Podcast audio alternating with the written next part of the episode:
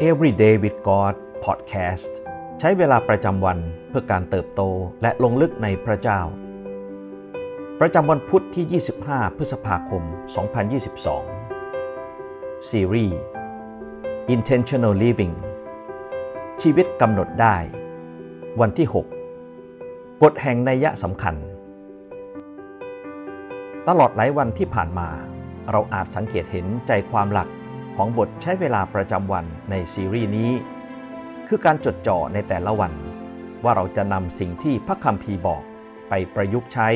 เพื่อผู้อื่นได้อย่างไร ไม่ใช่เรื่องบังเอิญที่ตลอดสัปดาห์ก่อน เราได้ใช้เวลากับพระเจ้า และเน้นย้ำเรื่องความสัมพันธ์ของเรากับผู้อื่น นี่คือความตั้งใจของบทใช้เวลาซีรีส์นี้ ในวันนี้เราจะมาศึกษาร่วมกันต่อ ถึงความจำเป็นของการพึ่งพากันและกัน คงไม่มีใครอยากจะทำผิดกฎหมาย ไม่ว่าจะเป็นกฎบัญญัติของโมเสสหรือกฎหมายของประเทศที่เราอาศัยอยู่ แต่ยังมีกฎหมายสำหรับผู้นำที่สำคัญไม่แพ้กัน ที่เราจะละเลยไม่ได้ นั่นคือ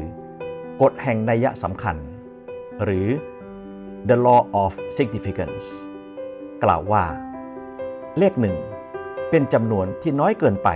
สำหรับเป้าหมายอันยิ่งใหญ่ปฐมกาลบทที่2ข้อ18 พระยาเวพระเจ้าตรัสว่า การที่ชายผู้นี้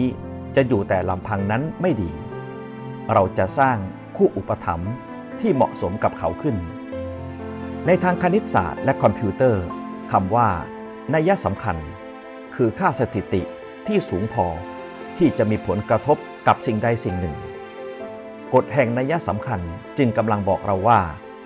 ด้วยกำลังของคนคนเดียว ไม่เพียงพอที่จะส่งผลกระทบยิ่งใหญ่ต่อสิ่งอื่นได้ และเพราะเราล้วนหวยหาชีวิตที่ตนมีความสำคัญ ชีวิตที่สร้างความแตกต่างให้กับสังคม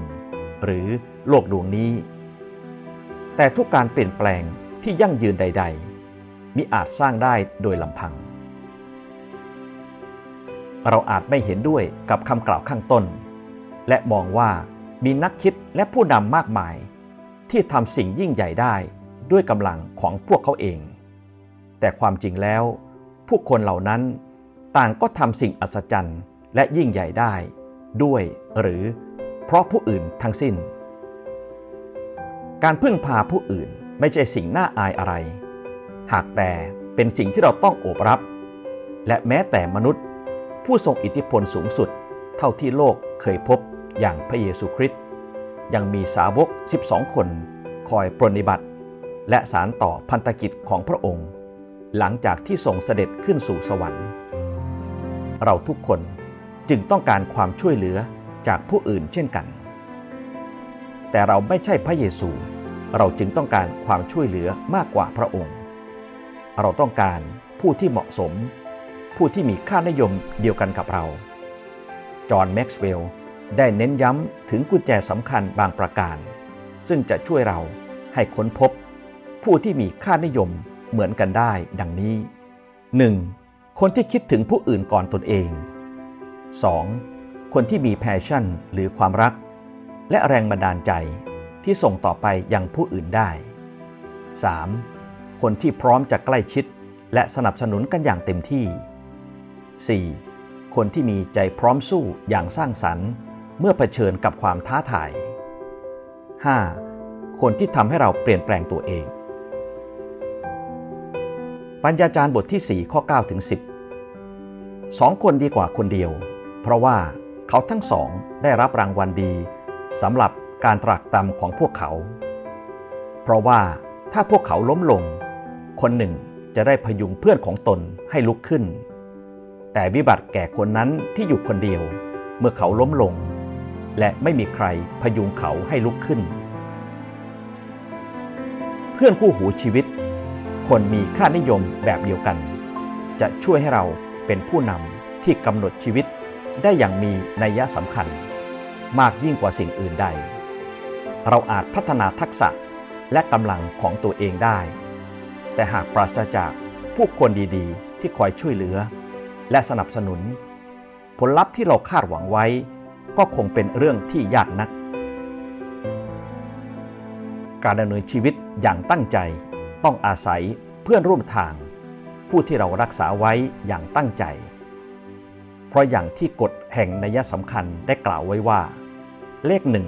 เป็นจำนวนที่น้อยเกินไปสำหรับเป้าหมายอันยิ่งใหญ่ เช่นเดียวกัน การก้าวไปเพียงคนเดียว นั้นไม่เพียงพอสำหรับเป้าหมายอันยิ่งใหญ่ฮีบรูบทที่ 10 ข้อ 24 และขอให้เราพิจารณาดูเพื่อจะปลุกใจกันและกัน ให้มีความรักและทำความดี สิ่งที่เราต้องใคร่ครวญในวันนี้ ใครคือเพื่อนในฝ่ายวิญญาณที่เราพึ่งพาได้ และเราเป็นคนที่พึ่งพาได้ในสายตาของผู้อื่นหรือไม่ วันนี้มีพื้นที่ภารกิจใดในชีวิต ที่เราเพึ่งพากำลังของตัวเองอยู่ พื้นที่ใดในชีวิตที่เราต้องการเพื่อนคู่หู ในการทำเป้าหมายให้สำเร็จบ้าง